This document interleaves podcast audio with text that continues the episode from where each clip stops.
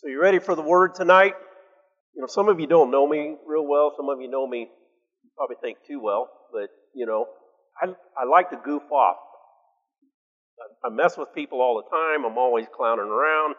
You know, so the reason I'm saying this is because there was a question that came to me, or not a question, but a conversation I had actually with my son. My son is Micah. One of us up here this morning. Some of you didn't know that. But anyway, we were talking after church, and and uh, he he did tell me I will not be able to see you this week. You know, so but that's that's what goes on in my house. Uh, my my wife is abused because I give her such a bad time.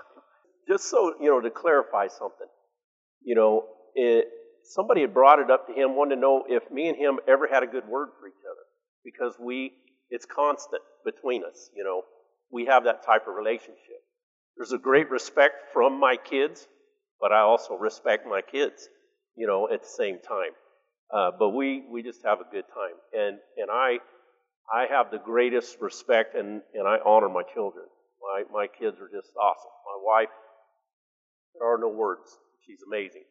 And so somebody asked me today, or told me earlier, said, I didn't even know you had kids. I've got three kids, I've got four grandkids, and I have two more coming, and one in two weeks. So we're just multiplying. You know, we're working on a baseball team here. So just, you know, but I just wanted to kind of throw that out there, kind of for you folks that don't know me that well. Um, and Kath, you know, sometimes, you know, we're not that big a church, but, you know, this is what I've noticed a lot of is that even though there's not that many people, we get spread out, and these folks over here don't know who these folks are over here. And, and so even though I make a you know, the rounds to come over and shake somebody's hand. Just because I shake their hand, they still don't know who I am, you know. Uh, for the longest time, me and Kath were uh, Micah and Carissa's parents. That was it. They didn't even know who we were. They just knew who they were. And then it got to where that is Kathy's husband, you know, or there for a long time. I worked so many hours, they didn't even know Kathy was married. They thought she was a single mom, you know. So that kind of stuff goes on. But just so everybody knows, you know, I'm very proud of my family, and and and I know Doug this morning, you know, uh, he he had a lot of brownie points going on today, and uh, so I understand that, and I just want to I just want to say that again, you know, that I love my my kids to death, my wife. I, there's no words for her. She is an amazing, uh, amazing woman, and I am so thankful. And I think in a class here a few weeks ago, I made the statement uh, the question was, What is your gift from God? And I made the statement, My wife. And I truly believe that because Kathy is a gift from God to me. And I have always believed that, and I will believe that until the day I'm gone. And I'm just thankful for her. But tonight, I, I want to get into the Word, uh, something that we all deal with, um, and something that was brought up in our class actually about three weeks ago I've missed a couple of, of, Wednesdays. I had to work one night, and then I, have had this virus thing going on. But anyway, this one night we were talking, and, and the question uh, or the conversation in there was uh, that people are, are so easily deceived, and how, and also, Pastor had brought it up also about our the worldly wisdom. We should see it through biblical wisdom because worldly wisdom is really heading off out into left field right now. And, and if you just think about it, how easily we are entrapped into believing and thinking as the world does. Even though we are Christians, even though we're Christians, we still get caught up in that same flow. You step out into the, the, uh, the rapids, into the current, and it takes you with you. And, and that's what happens. If you just look at the church world today. So many churches, so many different denominations are starting to sway towards what our, our society is accepting, and it is so far from biblical truth, they are so deceived by the lies of the enemy. So tonight, that's what I want to talk about. I want to talk about deception to compromise. And I hope I can bring this out tonight uh, to where it, it really touches home with you because the church in a whole was not deceived unless it started with an individual. Individual being me and you. So somebody was deceived to be able to begin to spread that seed and it begin to grow. That happens right here in this house, in your home. It can happen to you. Uh, Doug had mentioned a few weeks ago in our class how that when you know he's teaching the class and he knew that as soon as I'm done with the class, I'm going to leave and the enemy's going to beat me up because oh you said this wrong or or or you know you didn't do this right. We deal with that. I'm I'm dealing with it right now. You know because that's what the enemy does. He does not want us to prosper, in a sense, as Christians. So anything that he can do to create confusion or pull us down or draw us back or, or keep us uptight, that's what he wants to do. So I want to talk a little bit tonight about deception to compromise. And let's see what we can do with this and just be praying with me. I never carry a, a clock, but my wife usually is the one that lets me know, but she's not here. So I'm going to set this thing for you.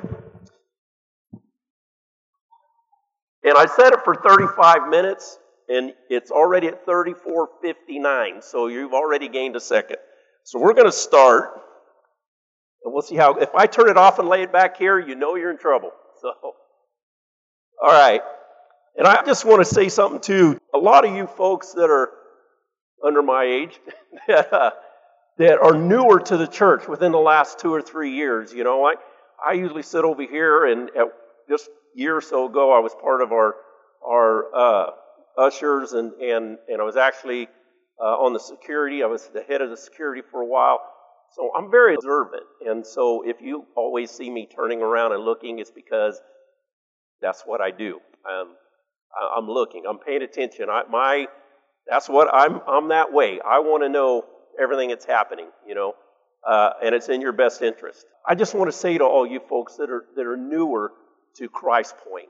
You know, there's couples here, you know, there's single ladies, and I just want to say how awesome it is because in my observations of watching you guys, it thrills me to see you guys worshiping the Lord. I, I, just I love it, and I and I see that, and it it actually sparks something in me, and it makes me feel good to know that we've got people in a younger generation I remember one day I didn't have to say that, but in a younger generation that really loved God, you know. And I'm just, I'm so thankful for you. And I, I just appreciate that. I don't want you to know I appreciate your love for the Lord this evening. So, anyway, so with what went on with, you know, the class and, and Pastor, you know, and his uh, talking about the wisdom of the world and how we need to look at it through the wisdom of, of, the, of the Bible and, and through the Word, I wanted to take us back to the first count of deception in Genesis. Let's go back to chapter 3 in Genesis and let's look at that. Hang on just a minute. Let's go back to chapter 2, chapter 2, verse 17. But of the tree, now this is God speaking to, to Adam and Eve, and, and he has placed them in the center of the garden and he's given them direction. Direction is, but of the tree of the knowledge of good and evil you shall not eat, for in the day that you eat it you shall surely die. I want you to look at that and really pay attention to what it says. But of the tree of the knowledge of good and evil you shall not eat, for in the day that you eat of it you shall surely die. So just keep that, that scripture in your mind, and if you need to, keep your finger in, in that uh, part of your Bible because we're going to reference back to that in a minute. Uh, so, chapter 3 and verse 1, let's go there and let's read 1 through 5. Now the serpent was more cunning than any beast of the field which the Lord God had made. And he said to the woman, Has God indeed said, You shall not eat of every tree of the garden? Verse 2. And the woman said to the serpent, We may eat the fruit of the trees of the garden, but of the fruit of the tree which is in the midst of the garden, God said, You shall not eat it, nor shall you touch it, lest you die. And then the serpent said, to the woman, You will not surely die. For God knows that in the day you eat of, of it, your eyes will be opened, and you will be like God, knowing good from evil. So, let's look at this for a moment. First of all, Satan, he didn't come out boldly to Eve and say, you know, God is flat out wrong. He didn't do that. Hang on a second. So, who is this guy, Satan? Let's look at him for a minute, because really, if we go back in time a little further, Satan was the one that was deceived. He was deceived in himself. Satan got all caught up in himself. So the deception, it began in his mind. Uh, he was described as a beautiful angel, the highest of angels, an anointed cherub. And he got all caught up in who he was. He, he was not no longer looking at the creator, he was looking at the creation. He, he was so stuck on himself that he began to think, I should be in his place. I don't belong where I'm at. What he's doing in, in, in his actions are, are not even relevant for where we are in this time. So as, as this is going on, he's beginning to manipulate his own mind to the point of God seeing it. He's saying, that's enough. Throws him out of heaven. Okay? It's one of the reasons we deal with what we deal with today. So, Satan now is out of heaven because he's not content in his position. His pride took a hold of his thinking. His thoughts were inward. He took his eyes off of God and he deceived himself. So his thinking of, I belong in God's place, put him in a position to be cast out of heaven. So Satan is a deceiver and he is very cunning. So, what do those two words mean? Deception is the act of someone to accept as true or valid but it is false or invalid. So when we are deceived, we are accepting something that we think is true or valid, but it's not. But we are accepting that because that's the way it's being portrayed to us.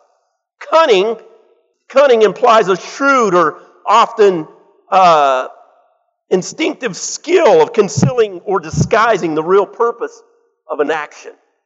So he's very deceitful. He's very cunning in the way that he comes about doing things. So, this is who this guy is. So, let's go back to the garden a minute.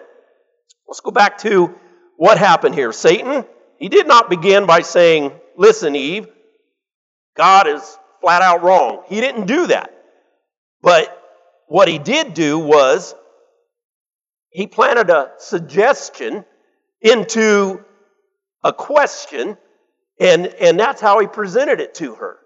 Instead of being bold to her, he turned it around and he began to make it look like a question to create a conversation so he would, she would interact with him.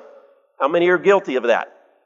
How many of us are guilty in the fact that when the enemy begins to talk to our mind and try to defeat us, all of a sudden we have this conversation and the conversation is going down, spiraling down because we're on the sidelines, just as Pastor was talking this morning. And I, I, was just thinking, you know, when the, when the worship team was singing Oceans this morning and, and he began to minister on the sideline, and, and then I'm, I'm looking at this sermon, I'm like, wow, how this all fits together for this day. And I really believe there's people, including myself, that needed to hear everything that happened today.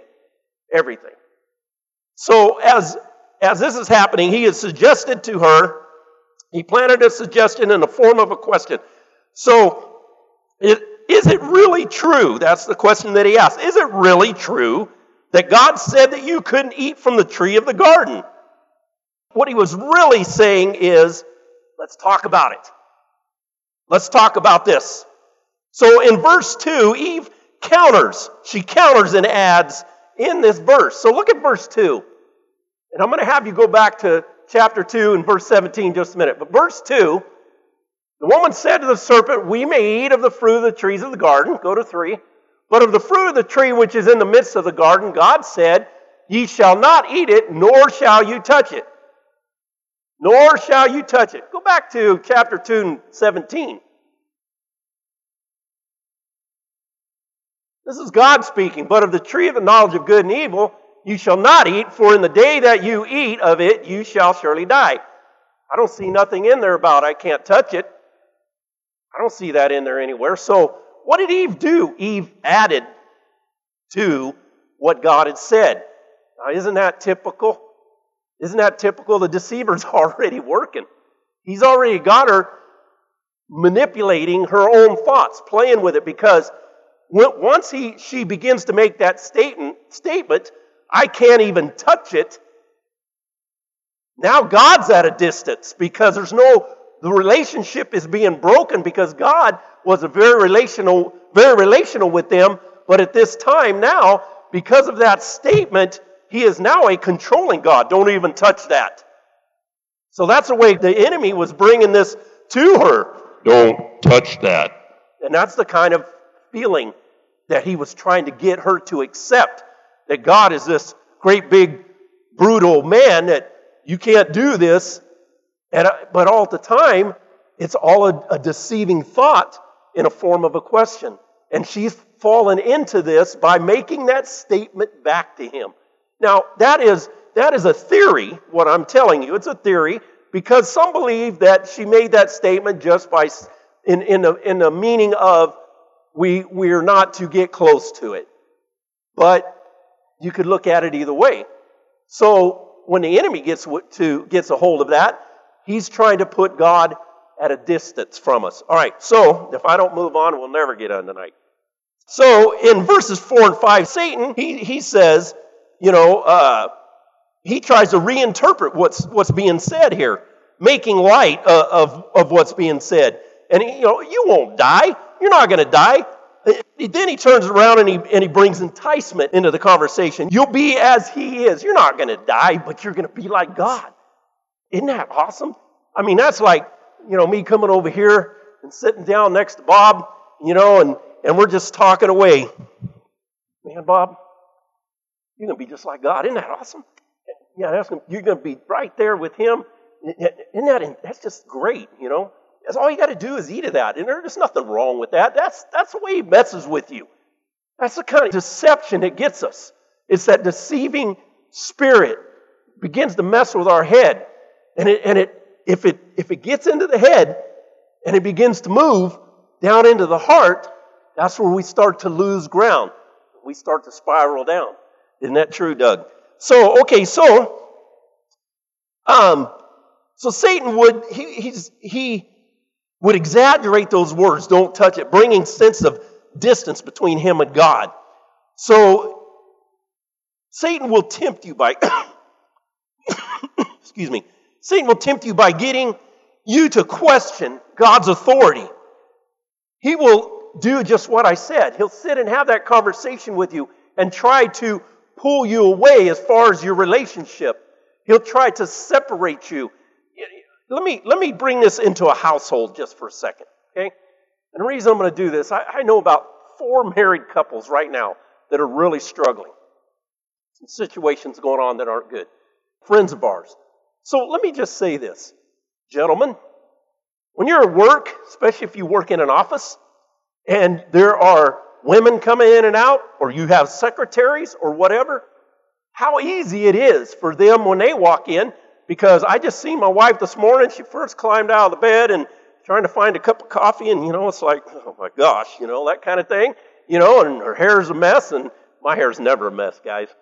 her hair's a mess, and and you know, she don't look the greatest or whatever to you, but you walk in the job, the secretary's already, you know, got all decked out, and she's at work, and so it catches your eye. It catches your eye because of the deception of the enemy, because the eye is a direct link to the brain, which is a direct link to your heart, and he begins to mess with your thoughts. I, will tell you, you know, there, there's, let me, let me share something. I don't know if I'm ever going to get through this, but let me share something with you. See, me and Catherine married 31 years, so about 36, 37 years ago, I went through a divorce. And it was not a good thing. A lot of people have done it, had to go through that. It's bad. It's bad for, you know, the husbands, bad for the wives. It's very bad for the kids. It's a mess. But I went through a divorce, okay? And it was a very hard time in my life. I was a youth pastor at the time. Things happened. But anyway, so when I went through this divorce, I remember, and I'm, I'm sharing this with you because some of you need to hear this. I remember I would leave work every day and I go straight to the church. I spent hours and hours on the altar. I would fall asleep on the altar praying, seeking God. A lot of things were happening. The enemy is really messing with my life. But I knew the only answer to life And that's all I could hear. My only answer to life, my only hope was in God. So I spent hours and hours and hours on, on the altar before Him. And I remember one day as I'm praying, as I'm praying, God says, You don't want what you had, but you want what I'm going to give you. I didn't understand that because I definitely didn't believe in divorce. I, I'm like, No way, you know. So I'm thinking this is going a whole different direction, okay? But anyway, so my ex wife, she's going her own way. God's not going to force us to do anything that we don't want to do. But I had that in my mind. And while I'm on that altar praying, I seen, a, I seen this vision. I seen me. I had my wife. I didn't know what she looked like, but she's standing there. I had my girl, the oldest daughter, and I had a boy. So, time goes on. The marriage is not going to go back together. And I meet Kathy. Well, before I met Kathy, I had a list. And I always tell her I need to find that list, you know. But I had this list of five things that I wrote. And I said, God, this is what I want to see in my wife. Number one on that list was I want a woman that loves you beyond anything. And she does. Beyond anything. Number one. I can't remember the other four, but I definitely remember that one. That's why I always tell her, there's, I know I'm missing something here. But, so, anyway, so I meet Kathy. And when me and Kathy get married, I told you, I believe this. I knew it then and I know it now. She was a gift from God to me. When the enemy is trying to destroy your life, God is going to bring it back together. Do not turn your back. Let Him do what He needs to do. Just trust Him and keep your eyes on Him. Do not allow the enemy to, to rob your victory. That's what's happening right here in Eve's life. That's what happened to Adam. That's why we deal with what we deal with because their lives were robbed from them because they listened to the deception of the enemy. All I had to stand on was, You want what I'm going to give you. And I can tell you this I thought my oldest daughter was the one standing there, but it was my next daughter and then my son. I knew the order of my kids way back when, before I ever met Kathy. So, you know, you can't tell me God don't talk to us. So, anyway, let's move on. I only got 17 more minutes to go. Okay, so and I'm only on page two. All right, so he he uh, messed with her head. He he's he's uh, he he is he's being deceitful, and he and he does this in a very subtle way. You know, one method is that he ref, that he uh, he does it in, su- in in several subtle ways, and one method is that he refers to God as the Elohim. Now, what what does that mean? That that means that I can't pronounce it right, but Elohim. Uh, which emphasizes that the power of God as a creator. Satan, he acknowledges that. But what he's doing here, he's avoiding the personal name of Yahweh. So that he is still putting this, this thought into her mind that the enemy, or, or that, that God is out here. He is all powerful. He is the creator. He is, you know, don't touch that. That kind of God. So he's enemy's trying to portray this to Eve. And he's trying at the same time not to, to put any emphasis on he is Yahweh. He is a personal God and he loves you. And he wants that relationship with you. So he's trying to hide that from her. So in, in, in this doing this, uh, Eve's thinking is becoming blurred and, and distorted. So, you know, and God has said, from any of the trees, tell her, any of the trees you can eat freely. But in, in Eve's conversation, she omits the word any and freely, and in her reply, she adds, Don't touch this or touch it, you know? So the whole conversation now has become distorted. The whole sentence, the whole thinking of Eve has been become distorted in her mind because now she's been pulled away to a point of the relational God to the all powerful God. And so she is at a distance. You know, and it, it's the same way. I don't know why I keep going back to this, but same way with, with you know, our relationships with each other. You know, when, you, when there is an argument or something like that in the house, you're like this. You want to push them away because we don't want to deal with this right now. But the thing is, the situation is, is you cannot solve or resolve anything at a distance. You cannot get clarification if you cannot hear God. And you cannot hear God if you're leaving Him or walking away. If you're at a distance from Him, how can you hear Him?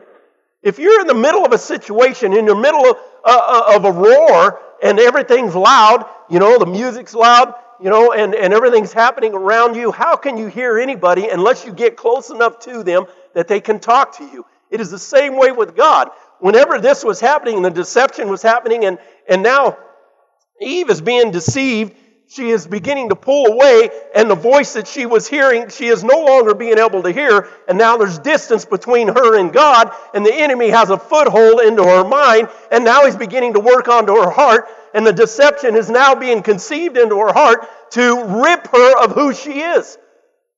And he's enjoying what he's doing, and she don't realize it. And we don't either. Sometimes it's too late before we realize it.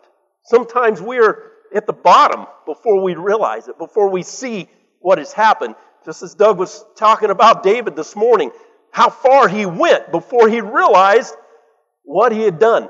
And he had to have somebody bring it up to him because he was so caught up in the situation. Okay? So, the deception is now going into conception.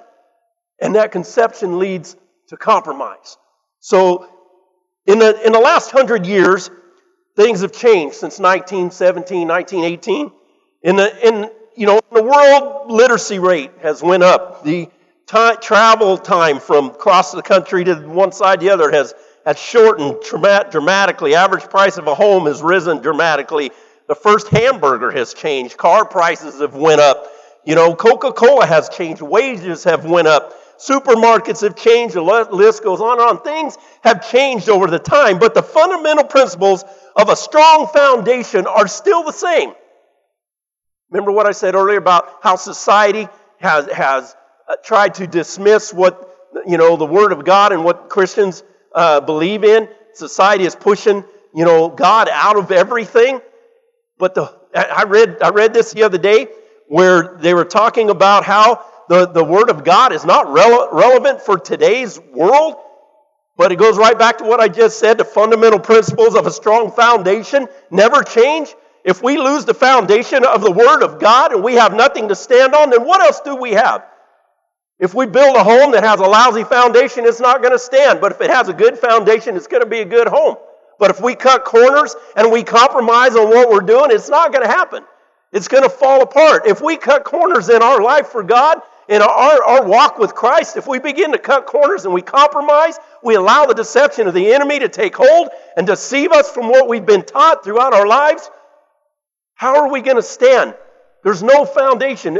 Uh, Dave and myself, here, here just, it's been a couple years ago, but we have talked about how, how the, uh, the, the, the church is so illiterate to what the Word of God teaches, the simple fundamentals and, and the simple stories of the Word of God. Who's Samson and, you know, who's David and, you know, and, and, and just Adam and Eve. The simple teachings of the Word of God have been pulled out of the church because we don't need to hear it or eh, people don't read the Word or whatever. When, when I was a kid, and even when my kids were kids, but, you know, Kath would, would read the Word storybooks to them. But when I was a kid, I remember my mom would sit me down beside her and she would teach out of a child's storybook all the stories in the Bible.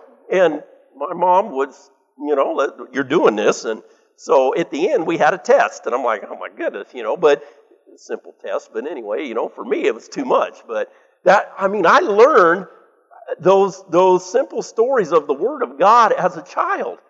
And, and so many adults today don't even know those simple stories of the Bible that have so much foundation and roots to them to help us through what we deal with today. And this is one of them. So, let me move on. So, we all have our principles that we live by. Some are, are negotiable. but are, there are those that should never be touched. Whenever Christians compromise their godly principles, they are looking at total collapse. With deception begins conception, accepting, accepting as the truth what is false. Remember what I said earlier? So, acceptance, I mean, deception begins with, con- with conception. I mean, conception begins with deception. So, that is the acceptance of, accepting truth as truth, something that is false. The enemy does that to us. We, we do it, it gets in our head, and we begin to accept the false, the, the false teachings and sayings and the things that he brings about, the things that in the world we begin, it makes sense, you know. If you don't believe me, go on the internet and begin to read some of the stuff people say, you know, and, and you're reading, you're like, hey, that makes sense. Of course it's going to make sense because that's what the enemy wants to happen. He wants it to make sense. But turn around and grab the word of God and say, wait a minute, wait a minute. No, it don't make no sense because here's the foundation that I live by that has changed my life and has changed millions of people's lives. You know what I read also was that our country's on a decline in Christianity, but if you go outside of America and you get into some of the other countries, they are on an incline. If you go into South America, the the uh, uh the um, uh, what, what's the word I'm looking for? Uh, evangelical, evangelical, evangel, how you say that word? Somebody say that. Evangel, evangelical. Thank you. The evangelical teaching down there and the movement of the Holy Spirit is happening tremendously. So there is revival happening around us, but America is so stubborn to what's going on right now. But we will get our heads together and we will get it back in gear.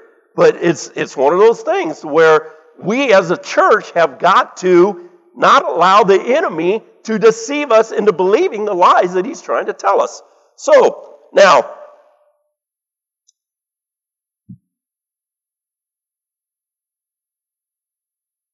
So the truth, today's society, you know, like I said, is, is trying to teach us that the, the word is not relevant for today, but the, the truth is that the fundamental foundation of the word is more relevant today than it has ever been. So in this, this foundation that, that we have was written millennials ago, millenniums ago, and it's withstood so many different uh, woes in the world, and it's still here. It is still strong. And, and that's what we base our lives on. Amen? So the blueprints uh, that were written to give us the exact details on how to build our lives so we can live a prosperous life are right before us in the Word of God. It's right here. And so many of us are, you know, what's the old saying? There's more dust on the Word than there is on our table because we never pick them up. And then we wonder why we don't know how to deal with different things, you know, in our lives. We don't understand you know, why I don't have no strength, why I can't seem to overcome, why things, you know, I am a mental wreck, why that I deal with what I deal with every day, you know, and, and the answers are right here. Answers to everything in our lives. Just like I said, I spent hours and hours on, on an altar because of what was going, in my, going on in my life because all I knew in my life was the only, only hope I have is in the Word of God and Jesus Christ. I was in dire need. The problem is with us sometimes when we're in the middle of those tough situations in our life, that's when we're crying out to God, but then we forget who He is when everything's are going smooth. That's when we need Him the most, because that's when the deceiver comes in. He ain't gonna mess with you when you're already down. Leave him alone. He's, he's gonna crash and burn here. But when we begin to relax and it's all good, then he starts messing with our head. Amen? I got six minutes to do three pages. So let's, let's jump to another guy here. Let's go to the story of Solomon. And, and the, the story of Solomon is the story of compromise.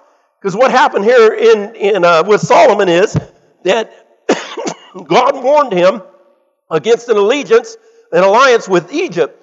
But he bypassed the Lord's instruction. He went and bought horses he found himself agreeing to an alliance with Egypt and marrying the Pharaoh's daughter. It wasn't long before Solomon took more wives who worshiped pagan gods. And, and they were told, the Israelites were told to stay away from, from those uh, people because of that, because they worship those gods. Just keep them away. Don't, don't mingle with them. Stay away from them. and Solomon went totally against what God told him to do, not to do, and, and he ended up in a situation. So he takes on all these wives, and because of what he did, then he began to get mixed up in this pagan religion. And even though we still love God and talk to God, this should be talking to every one of us. Even though we love God and we're talking to God, we're still over here mingling around with the world, playing around with the world, dealing with things of the world. But I love you, God. I do. I love you, God. But I'm still over here messing around with the things of the world. And then we wonder why we, are, we succumb to so many uh, uh, problems that are around us. So here's old Solomon, and, and, and he's got all these wives. A thousand of them is what the word says. And I won't go there, but, you know. Uh, so, you know, I told you I like goof off, so I would tell my wife, ah, you know, a thousand wives. Well, that wouldn't be bad, you know, get them all working, I can retire. I mean, what's the big deal, you know? But so, but anyway, he's in a bad situation here because he's not listening to God. Know, all you women can throw a book at me later. So, so if you if you go to, to 1 Kings 11 and 4, you'll see where that scripture it talks about what Solomon did. Can you throw that up there for me, Jeremy? 1 Kings 11 and 4. For it was so when Solomon was old that his wives turned his heart after other gods, and his heart was not loyal to the Lord his God, and was the heart as was the heart of his father David, because he didn't listen. He wasn't obedient. Okay? Solomon's failure was due to the lack of keeping his successfulness in the right perspective to God. It was actually more of a slide than a fall. A fall. You hear what I just said? It was more of a slide than it was a fall because it didn't happen all at once. That's exactly what was happening with Eve. The same thing. The enemy was talking to Eve. He's messing with her head, gets her thinking a different way, you know, and, and he begins to get her thinking that, hey, I you can eat of this tree, you know, God don't care, and then, you know, and then put God at a distance, you know, making her think that he's this this big brutal guy, you know, he's not a relational God you know, but now you got Solomon, same thing's happening here. It's, it's a slow fade. Isn't there a song called that, a slow fade? It's a slow fade. So it's a gradual thing how the enemy worms his way in, begins to rob us of who we are. Like leprosy. It eats, eats at us. Eats away the flesh, eats away the spirit, takes what God has given us, destroys us from within. God made it possible, that all the riches that he had. Everything that Solomon had, God gave him because his heart was after God. But because he began to walk away, put God at a distance, he began to fail. In, in Ecclesiastes 4 and 13, it says this book of ecclesiastes is written by, by solomon. It says better a poor wise youth than an old and foolish king who will be admonished no more. Think he was speaking to himself think he was talking to himself here the first step in compromise is the most dangerous when you take one step in the wrong direction, in a wrong direction, a direction that you know is unwise, it can be led to ungodly actions and ultimately destruction. The nature of compromise is not usually a huge act of a disobedience, but more often it starts as a minor slip in your thinking or behavior towards God, always leading us to defeat. Amen.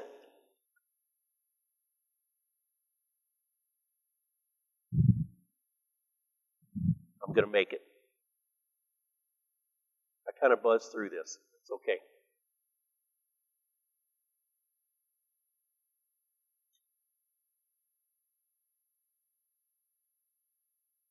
The consequences of compromise lowering your standards weakens your character, hurts your personal testimony, hinders your prayer life. Compromise will also corrupt your thinking.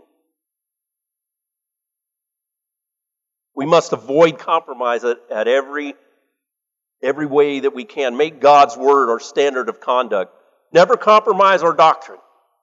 Avoid compromise. Begin every day on our knees. Avoid compromise. Obey the initial promptings of the Holy Spirit. Whenever you draw close to compromise, the Holy Spirit will prompt us.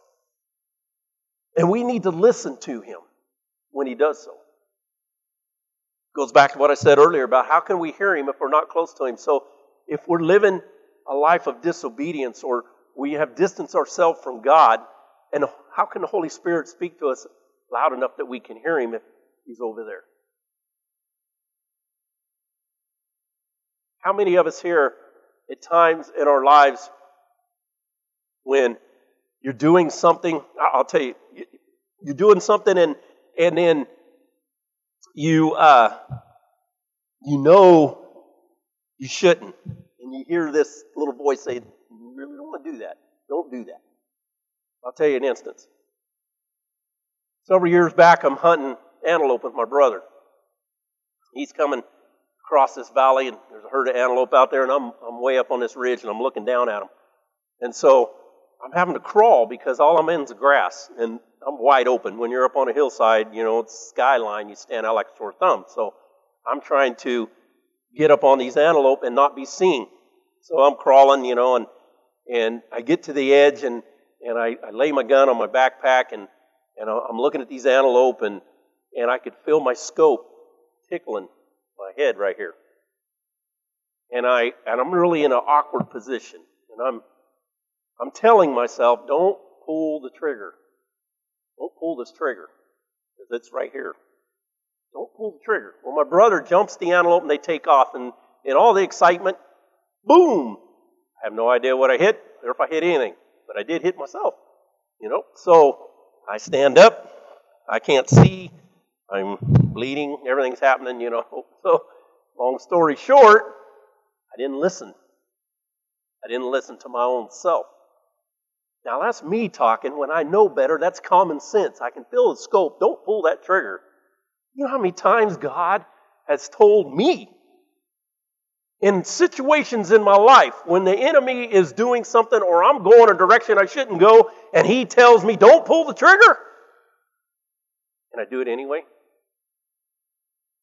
How many of us have done that?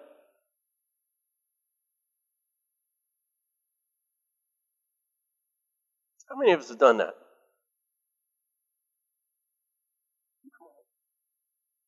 You know, this morning, they were singing that song, Oceans. Would you, would you mind singing that again?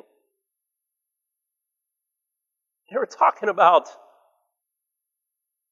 how that in that song it talks about our eyes are just above the water.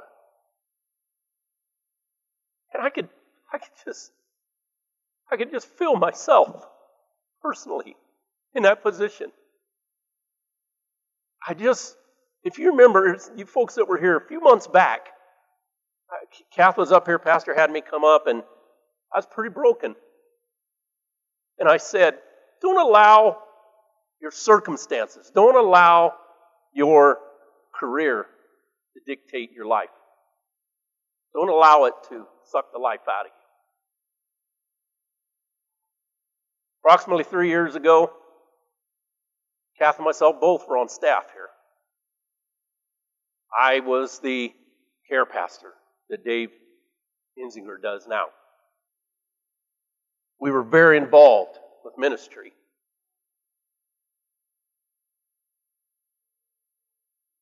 You know, I'm an open book. I don't mind telling people what I go through.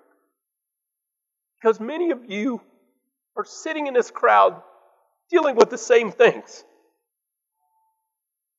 But as time went on, I'm putting in 70, 80, 90, 100 hour weeks. I never seen my family. I was very seldom at church. I would come to the pastor and I say, Pastor, I got to step down from this. I got to pull away from that. I can't teach classes on Wednesday night because I can't be here. I was missing my classes and I'm the teacher, but I can't be here. I couldn't be here for the holy huddle. I couldn't be here for ministry. And in the deception, the deception began. You're nobody.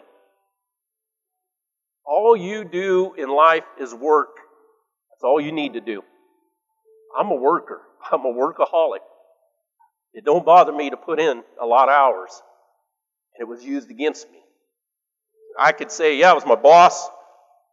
The enemy used it against. Satan used it against me to deceive my heart and my mind. And the day I stood here, I said, don't allow your career or your situation to dictate to you who you are or your life. And I said, I'm making changes. I made a very hard decision. At 57 years old, I quit my job. I am a provider. But God is my ultimate provider. So I had a company that I sent a resume to. Actually, I called them. I hadn't talked to these guys in years, and I said, Hey, I know you're billing another facility. This is what I do. Are you guys interested in something like this? That was on a Wednesday. Friday morning, I get an email. The email said, Phil, we were just talking about this Wednesday. Before that, back up, I had been praying. And I was looking at that company, and, and I really believed at that time God was telling me, don't do it yet. Don't do this. One reason was I was not in a mental state. I was very angry with situation in my life.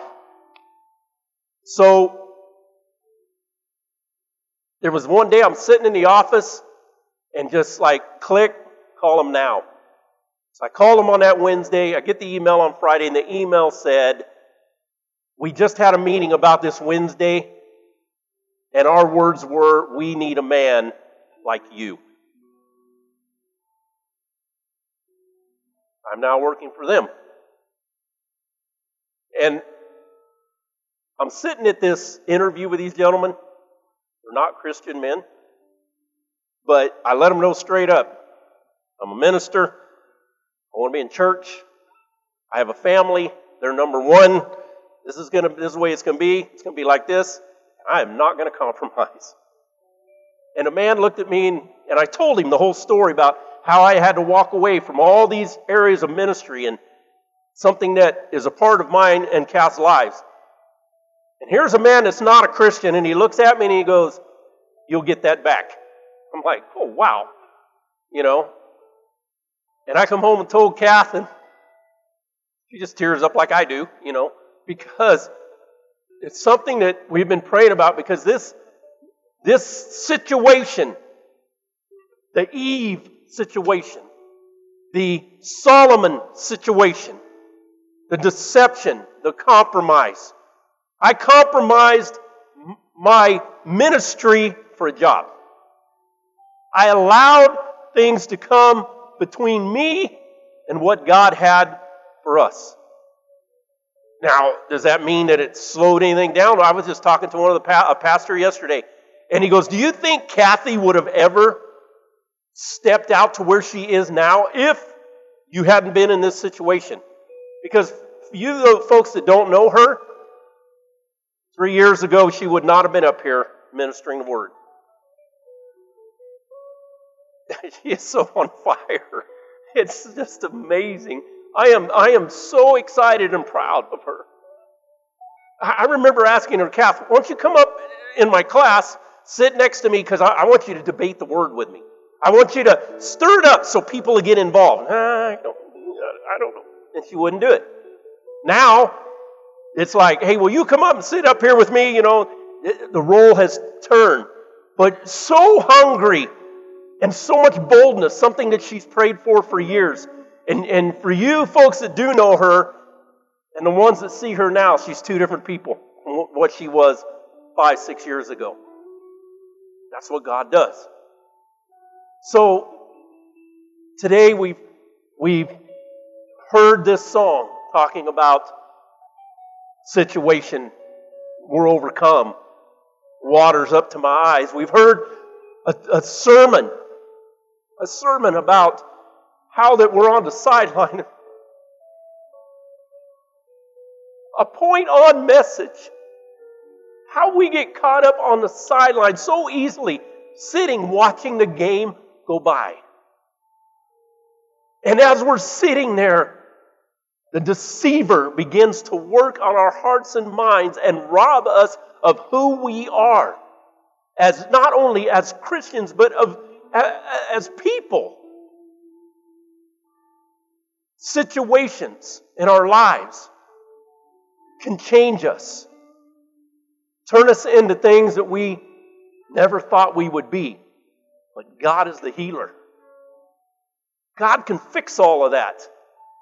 And I can testify to that.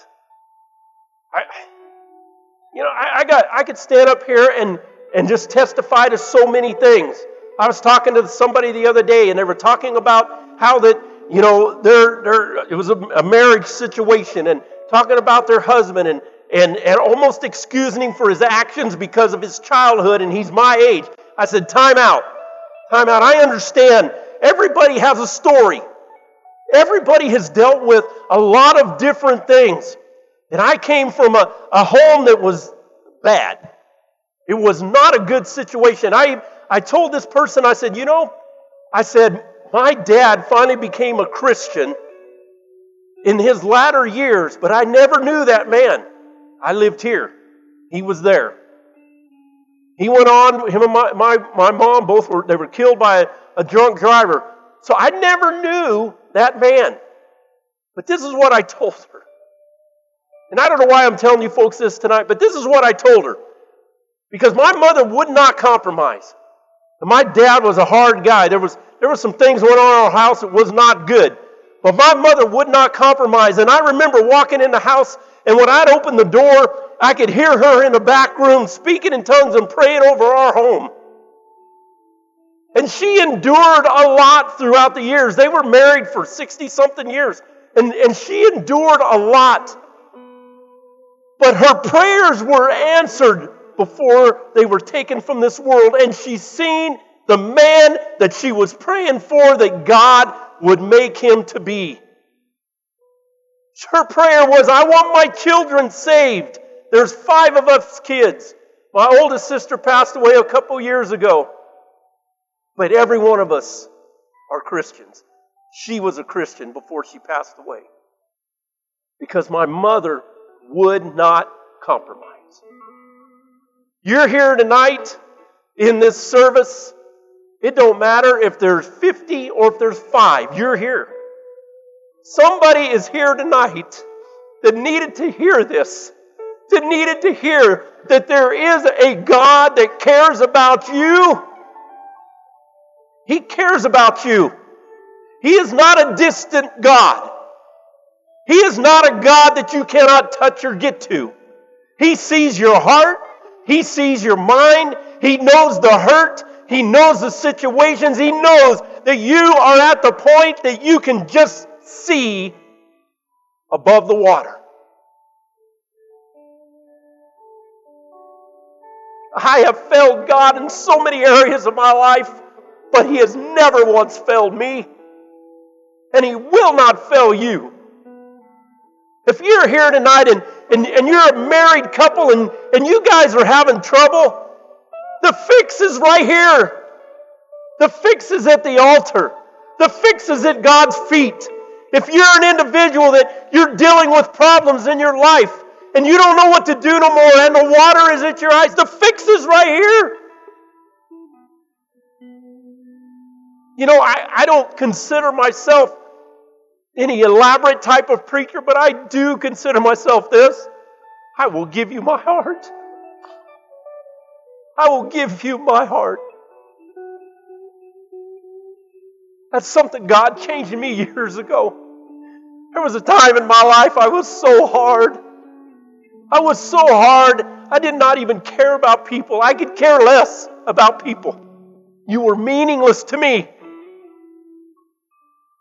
But God changed me. And the compassion and the love that He's given me for people is beyond my imagination. I'm not the same guy I was. You're not the same person you were. Why? Because of the fundamental foundation of the Word of God that lives within us, and that's where our strength comes from. I'm giving you my heart tonight. Don't allow the enemy to deceive you into believing you are not what he has made you to be. That you do not have what he has offered you. You may not see it right now, but it is coming. I did not know Kathy was going to be in my life. I had no idea. It was five years. Five years. Seemed like a lifetime to me. I had to walk away from my daughter. Almost destroyed me mentally and physically. But I knew that my hope was in Him. That's all I knew. And then I met this lady who was very young at the time. But what I seen in her, my mom couldn't figure it out. What do you see in her? Because she was, she's eight years younger than me, and she was 17 years old. And, you know, I'm like, what do I see in her? I see a woman that loves God. I see a woman that loves God. The age, I didn't even look at the age. I just seen a woman that loved God. I will tell you this, I didn't ask her out till I asked her dad first. I just let you know that. But so as they sing this tonight, there's some broken hearts here tonight. There's some people that are sinking. There's some people that have compromised. And I would ask you to come forward. And a prayer team's going to come. We're going to pray with you tonight. Because God is our strength. The Word is our foundation. The enemy is a liar. And the truth is found in Him. Amen. Go ahead.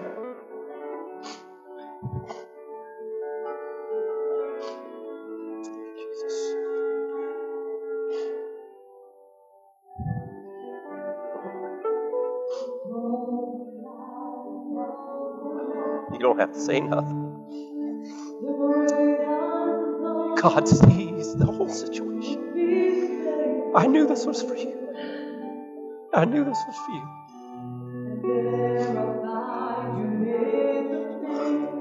You just keep your eyes on Him. The hope is in Him. Don't stop worshiping.